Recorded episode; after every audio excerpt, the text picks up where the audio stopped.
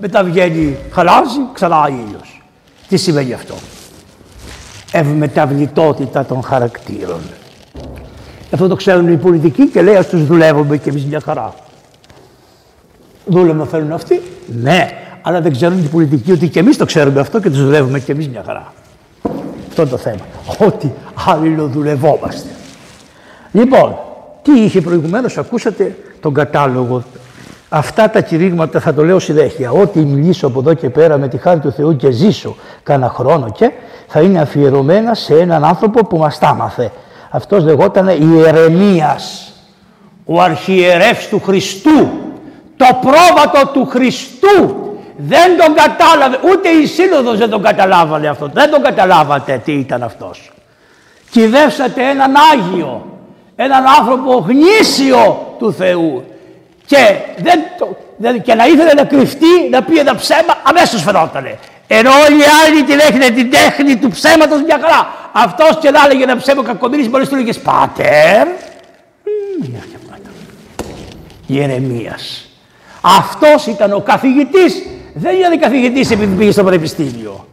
Ήταν διότι είχε μελετήσει και είχε φωτιστεί για την Παλαιά Διαθήκη, αλλά η Παλαιά Διαθήκη δεν μιλάει για το Θεό, το Γιαγβέ, αυτόν τον άγριο Θεό που φαντάζονται οι Ελληναράδες που έχουμε εμείς εδώ. Προσέξτε κάτι. Όπως βλέπετε εμένα, εγώ είμαι πατριοβάλλοντος, έτσι με βλέπετε εμένα εδώ. Αυτό το εξωτερικό είναι η Παλαιά Διαθήκη. Το μέσα μου που δεν το βλέπετε είναι το Ευαγγέλιο. Άρα τι κάνει, η Παλαιά Διαθήκη απ' έξω αυτό που θέλετε, νομίζετε ότι, αλλά το πνεύμα της Παλαιάς Διαθήκης, η ψυχή της Παλαιάς Διαθήκης είναι το Ευαγγέλιο. Με αυτό το πνεύμα θα προχωράτε να μελετάτε την Παλαιά Διαθήκη και την Αγία Γραφή. Το Ευαγγέλιο είναι η ψυχή της, του σώματός σας. Το εξωτερικό, η Παλαιά Διαθήκη είναι αυτό το δερματάκι που βλέπετε. Θα το έχετε για πάντα σιγά καλέ. Σιγά. Και όταν θα το ξαναπάρετε πίσω θα είναι δοξασμένο. Αλλά κρατεί την ψυχή. Λοιπόν, Αρχίζουμε. Ακούστε, εγώ δεν θα σας κουράσω και πολύ, θα τα πω έτσι ωραία γρήγορα. Λέει, μνήμη των πρωτοπλάστων Αβάμ και Εύας. Είναι το συναξάδιο το πρωινό. Και έχει και από ένα στίχο, δύο στίχους για τον καθένα. Και τι λέει; Υμνώ θανώντας ζών γένους αρχηγέτας. Τους δοξολογώ λέει, τους υμνώ αυτούς, τον Αδάμ και την Εύα. Γιατί; Πεθάνανε. Πεθάνανε, αλλά είναι οι αρχηγοί του ζωντανού γένους. Γιατί, διότι όταν πήγε ο Χριστός στον Άδη, ποιον πήρε πρώτον, τον Αδάμ και την Εύα. Είναι αρχηγέτες. Πρώτα βγήκε ο Αδάμ και η Εύα που τους πήρε ο Χριστός, γι' αυτό έχουμε την εικόνα Αναστάσεως, και μετά οι υπόλοιποι τους ζήλ και θνίσκην με τους παρετίους. Τι κάνουμε δηλαδή; Σε αυτούς, αυτή είναι η αιτία που ζούμε και πεθαίνουμε. Ο Αδάμ και η Εύα. Μην πεις ότι είναι η αιτία που πεθάναμε, γιατί είναι και η αιτία που ζούμε. Αν δεν γινόταν Αδάμ με την Εύα, δεν θα γινόταν τα παιδιά. Αν δεν είχαμε την Αθηνά και τον Μανώλη, δεν θα έχουμε παιδιά. Ναι, αλλά πεθαίνουν αυτοί. Πεθαίνουν. Αλλά η αιτία της ζωής είναι ο Αδάμ και η Εύα. Δηλαδή το αρσενικό και το θηλυκό. Δείτε τι ωραία. Με δύο στίχους. Τάκ, τάκ. Φεύγουμε από αυτό.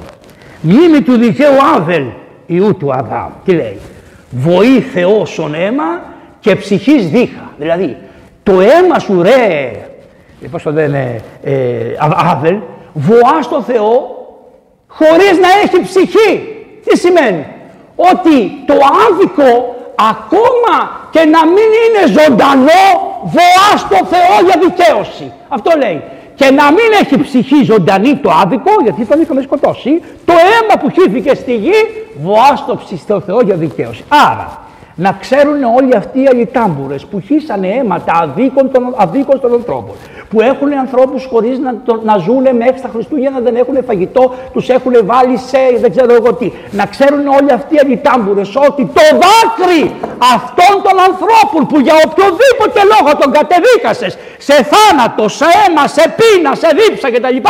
Έστω και πεθαμένο το δάκρυ εδώ βοάς στο Θεό.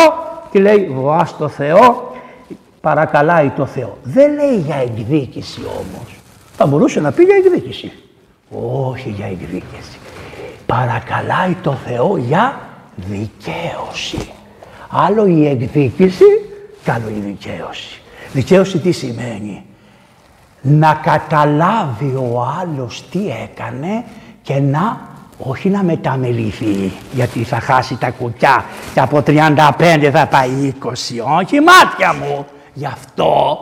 Αλλά γιατί. Γιατί θα καταλάβει στα εντόστια του μέσα ότι τον έφαγε ένα, μια τίγρης που λέει και ο Γεροπορφύριος που λέγεται κακός όφης, δαιμόνιος, δαίμονος όφης. Και μετά τι λέει, ο πρώτε νεκρόν. Παιδί μου λέει είσαι ο πρώτος των νεκρών. Δεν ήξεραν οι γονείς τι σημαίνει θάνατο του Αδάμ, ο Αδάμ και η Εύα. Εσύ παιδί μου είσαι ο πρώτος των νεκρών αλλά είσαι και ο πρώτος των εσωσμένων. Γιατί, γιατί μετά τον Αδάμ και την Εύα, ο Άβελ που κρατάει μια μπαστούνα στην Ανάσταση γιατί ήταν επιμένας προβάτων. Ο Θεός θέλει ποιμένα προβάτων. Θέλεις έναν να τον κάνεις πρωθυπουργό, να τον επάς τρία χρόνια λέει ο Άγιος Ιωάννης ο Χρυσόστομος, να τον εβάλεις να βόσκει πρόβατα. Να δούμε, θα τα πλύνει, θα τα ταΐσει, θα τα παχύνει. Αυτές τις ψυχούλες θα τις αγκαλιάσει. Γι' αυτό ο Χριστός όλοι οι βασιλείς ήταν ποιμένες. Ο Δαβίδ ποιμένας. Γι' αυτό οι ποιμένες είδανε πρώτοι το Χριστό. Γιατί, διότι κρατάγανε στην καρδιά τις ψυχές των ζώων και κάναν τα δράκια του και ξέραν τα ζεστάνουνε, ξέραν τα ποιμένουνε, ξέραν να πάνε μπροστά. Γι' αυτό ο Χριστός τι είπε, εγώ είμαι ο ποιμήν, ο καλός, ο γινώσκον τα αιμά και γινώσκομαι υπό τον αιμών. Και το κάθε πρόβατο, το καλό με το όνομά του και λέω κανέλα και έρχεται η κανέλα από πίσω και λες μαυρούλα και πάει, ασπρούλη και πάει από πίσω γιατί το όνομα ακούει τη φωνή. Τι να ακούσω από εσά που δεν έχετε τη χάρη να έχετε κα... αν τους βάλεις πέντε πρόβατα να τα βοσκήσουν δεν μπορούν και έχουν πάρει και βοσκούν λαούς και δεν μπορούν να βοσκήσουν πέντε πρόβατα. Εγώ δεν τα φταίω. Να, τα λέει τα βιβλία. Ο Ιερεμίας μας τα άμαθε. Πηγαίνετε βρέστε τον αυτόν, ξεθάψε τον και πες του. Γιατί τους τα άμαθες αυτά. Πάμε παρακάτω. Ο πρώτε νεκρόν και πρώτε των σεσωσμένων. Μετά λοιπόν προχωράμε, δεν θα σας τα πω όλα, προχωράμε και πάμε και προχωράμε και πιπάμε. Μνήμη του δικαίου Νόε, ιού του Λάμαχ. Λέει για τον Νόε. Τι λέει για τον Νόε; Αδάμ βρωτής όλεθρον εξήλου φέρει. Λέει ο Αδάμ έφερε τον όλεθρος στους βρωτούς. Ποιος είναι ο βρωτός; Εγώ. Γιατί είμαι βρωτός, θα το ξαναπεί παλιό. Γιατί με τρώει μαύρη γης. Βρωτός σημαίνει βρώμα, φαγητό. Άρα όποιος μπαίνει μέσα στο χώμα τον τρώει μαύρη γης. Γι' αυτό λέει ένα τραγούδι. Τούτη γης που την πατούμε όλοι μέσα θε να μπούμε, θα γίνουμε βρωτοί από τα σκουλίκια. Σκολικόβρητοι μάλιστα θα γίνουμε. Θα μας φάει η γης με τα σκουλίκια. Γι' αυτό λέει ο Αδάμ λέει με το ξύλο, ποιο ξύλο, αυτό της γνώσεως του καλού και του κακού που πήγε και έφαγε, έγινε ο, Αδάμ, ο Αδάμ έγινε, ε, έφερε τον όλεθρο με το ξύλο. Ενώ ο Νόε δια ξύλου δε Νόε παν σώζει γένος. Πήρε το ξύλα έφτιαξε κυβωτό και έσωσε όλο το ανθρώπινο γένος. Δεν σου φταίει το ξύλο. Σου φταίει το κακό σου το μυαλό που χρησιμοποιεί το ξύλο. Δεν σου φταίει η επιστήμη ούτε στην εκκλησία σε κανέναν. Φταίνε τα εσχρά μυαλά που χρησιμοποιούν την επιστήμη και κάνουν πειράματα που δεν τα πιστεύει κανείς και ενώ είχαν απαγορέψει να γίνονται αυτά τα πειράματα πληρωνόντουσαν οι Κινέζοι διαμέσου της Αμερικής να κάνουν τα πειράματα. Γιατί δεν το λέτε αυτό κάθε μέρα; Εγώ σου λέω να μας λέτε για τα εμβόλια καλά κάνετε. Αλλά να λέτε και το άλλο επιστήμη το ένα, επιστήμη και το άλλο. Ψέματα λέμε. Επιτέλους. Έστε ντόμπροι και καθαροί και να δεις ο λαός από το φιλότιμο και μόνο, από φιλότιμο και από αγάπη στην αλήθεια, θα δεις ο λαός θα πει ναι, σε πιστεύω γιατί μου λες την αλήθεια. Μη μου κρύβεις κομμάτια, γιατί τα μυρίζομαι ότι μου τα κρύβεις. Βλέπεις λοιπόν ότι η επιστήμη του ξύλου έφτιαξε την Κιβωτό και σώθηκε ο άνθρωπος.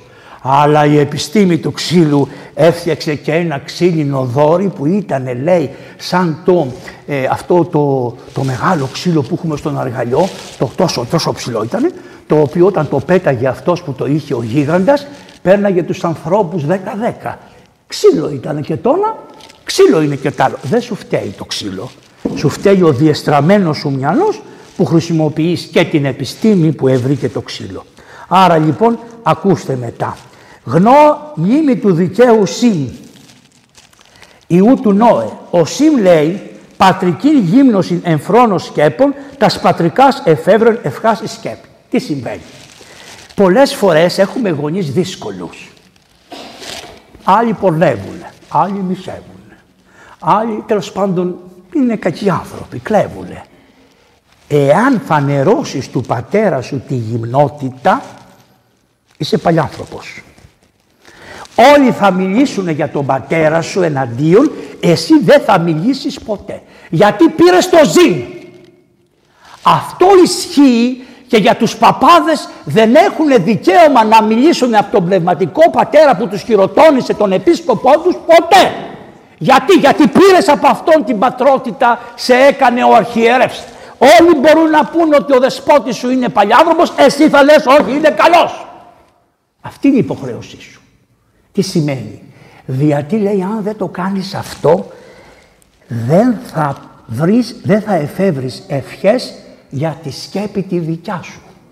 Εάν καλύψεις τη γυμνότητα του πατέρα σου, για το ενώ είπε κρασί και γδύθηκε. Και ήταν τσουτσου έξω. Και του λέγανε οι άλλοι, ου, κοροϊδεύανε. Ο Νόε γδύθηκε. Και ένας γιος τον κορόιδεψε τον Νόε. Και πήρανε οι άλλοι δύο έτσι πανιά και πήγανε και τον εσκεπάσανε χωρίς να τον βούνε.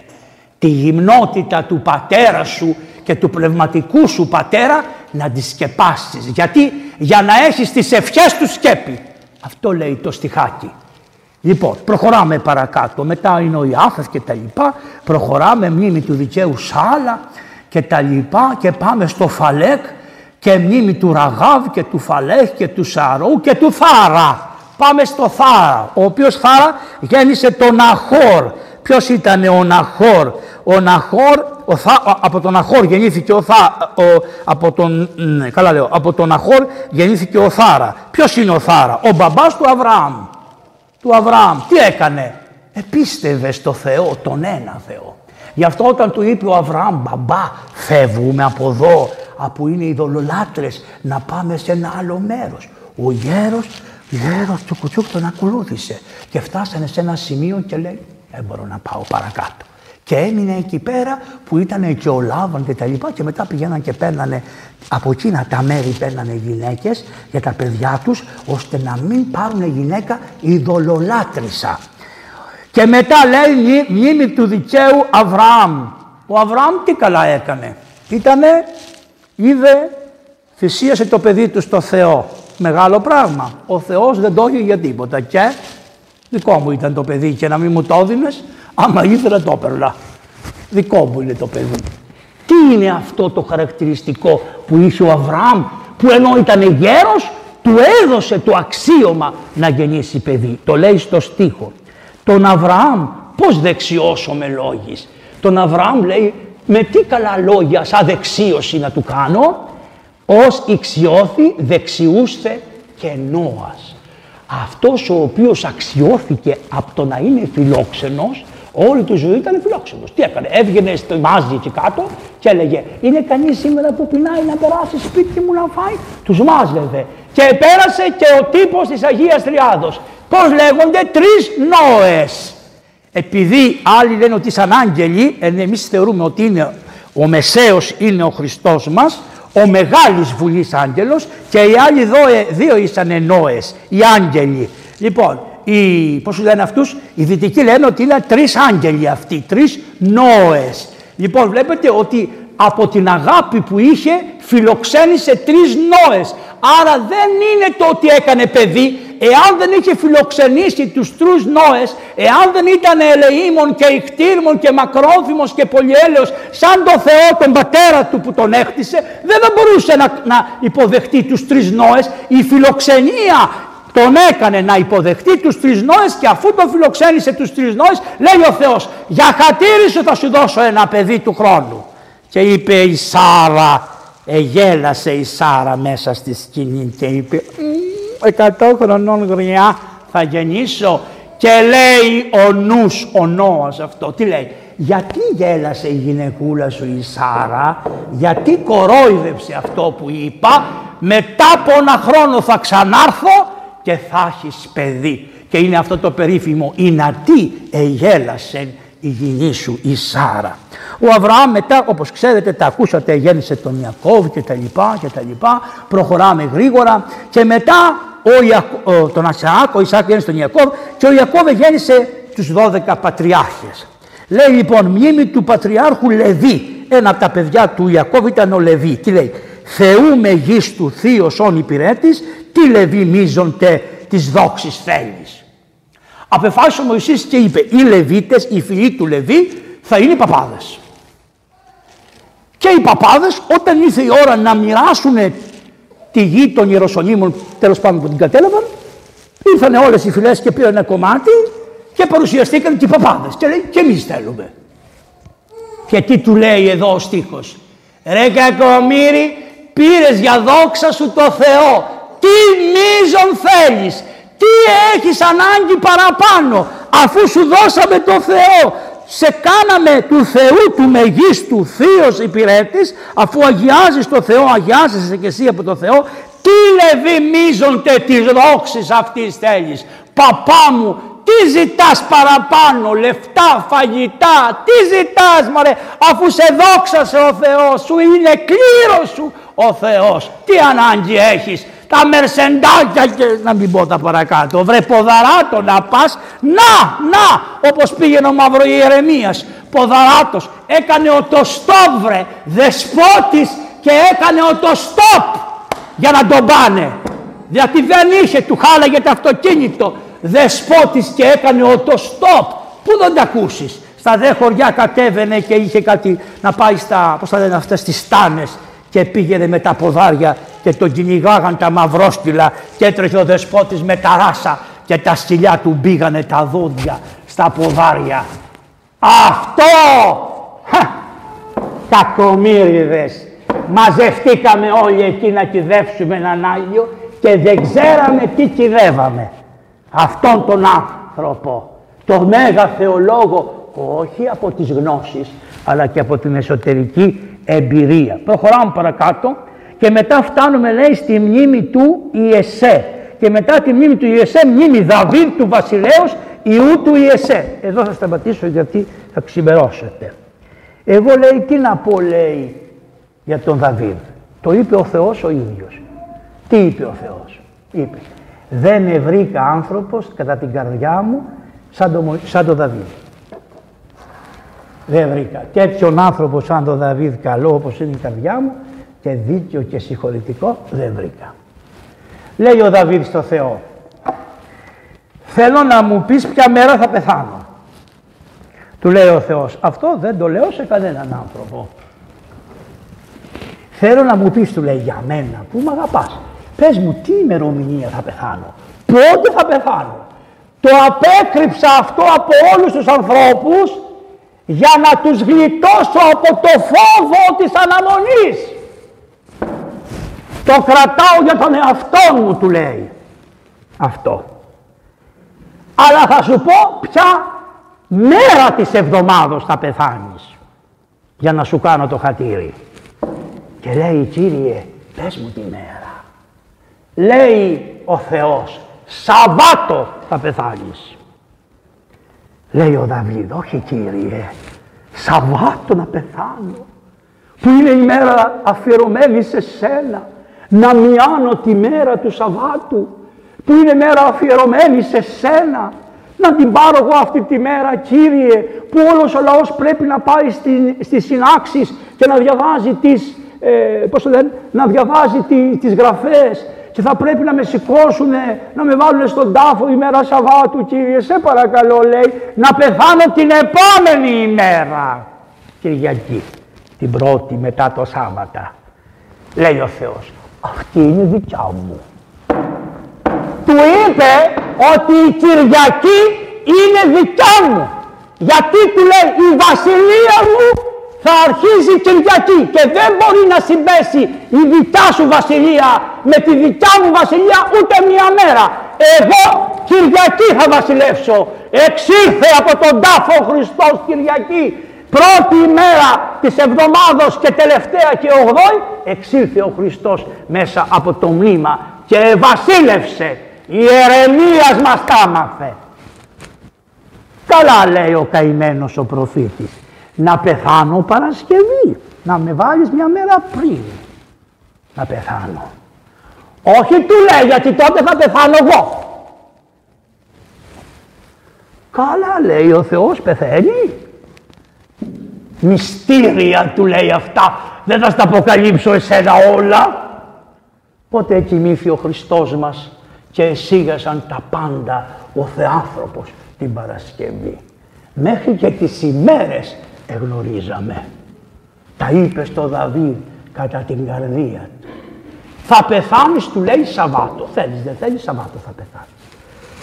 Καλά Κύριε, μήπως μπορείς να μου πεις γιατί θα πεθάνω Σαββάτο και δεν θα πεθάνω Δευτέρα. Και του λέει, διότι όλη σου τη ζωή το Σάββατο το είχες αφιερωμένο στη μελέτη των λόγων μου και έλεγες «Ω, τι ωραία, τι γλυκά σαν μέλη τα λόγια σου Κύριε, γι' αυτό θα σε αφήσω το Σάββατο ολόκληρο να, να, να μελετήσεις τη Γραφή και θα σε πάρω το απόγευμα του Σαββάτου». Λέει τώρα ο Δαβίδ Κύριε, γιατί να μην με πάρεις να σε δοξολογήσω στον ουρανό το Σάββατο; Και λέει ο Θεός, γιατί είναι πολύ καλύτερο να με διαβάζεις και να με δοξολογείς ζωντανός παρά να έρθεις σε μένα όπου υποχρεωτικός θα με δοξολογήσεις. Δεν υπάρχει δεύτερος δρόμος. Θέλω να με δοξολογήσεις το Σάββατο. Και πράγματι είχε γεράσει, γέρασε ο Κακομύρης, να μην σας πω λεπτομέρειες τώρα. Του βρήκανε μια κοπελίτσα νέα και τη βάλανε στο κρεβάτι του για να τον κρατάει ζεστό, διότι κρύωνε ο μαύρος. Τέλο πάντων, Θεός χωρέστορε τον Δαβιδάκο μας, τι Θεός χωρέστορε Άγιο. Λοιπόν, ακούστε τώρα το ωραίο. Κατά το απόγευμα της Σαββάτου, ενώ Σαββάτου, ακούει μια φασαρία πίσω στον κήπο των παλατιών και σηκώνεται κούτσα κούτσα να πάει να δει τι είναι αληχτούσανε κάτι σκυλάκια, τα είχαν αφήσει και τα είχαν ξεχάσει δηλαδή να τα ίσουνε. Και όπως πήγε ο Δαβίδ, πεθαίνει, μπαπ, και πέφτει μέσα στο χώμα. Σαββάτο. Το μαθαίνει ο Σολομών και λέει, να τον κουβαλήσουμε, επιτρέπεται, είναι Σάββατο. Πώς θα τον κουβαλήσουμε από εκεί που βγήκε ο γέρος και μου πήγε έφυγε από το κρεβάτι το βασιλικό. Να τον κουβαλήσουμε; Και ρωτάνε το Θεό, ο προφήτης Νάθαν, ρώτησε το Θεό, τι να κάνουμε. Είπε, να ταΐσετε τα σκυλιά και να αφήσετε το βασιλιά εκεί που είναι πεθαμένος, θα τον πάρετε αύριο. Και τότε αναφωνεί ο Σολομών και λέει, καλύτερα ζωντανός σκύλος παρά νεκρό λιοντάρι. Καταλάβατε αδελφοί μου ότι μπροστά στο Θεό τα πάντα υποχωρούν. Και ο Θεός έχει γνώση των πάντων. Λυπάται τα σκυλιά που είναι ζωντανά και λέει δώστε φαγητό να μην ψοφήσουν τα σκυλιά και το Δαβίδ τον βασιλέα είτε εσείς είτε τον πάρετε σήμερα είτε αύριο είτε μεθαύριο εγώ θα τον κρατώ στην αγκαλιά μου και θα τον αναστήσω την ημέρα εκείνη την εσχάτη και θα δούμε όλη τη δόξα του, παπά, του παππού, του προπάπου, του προπροπάπου του Χριστού. Στο Χριστό αρμόζει η τιμή και η δόξα. Μπορούμε να μιλάμε, καταλάβατε έτσι, για πέντε μέρες. Λοιπόν, στο Χριστό αρμόζει η τιμή και η δόξα και η προσκύνηση τώρα και πάντα και στους αιώνας των αιώνων. Αμήν.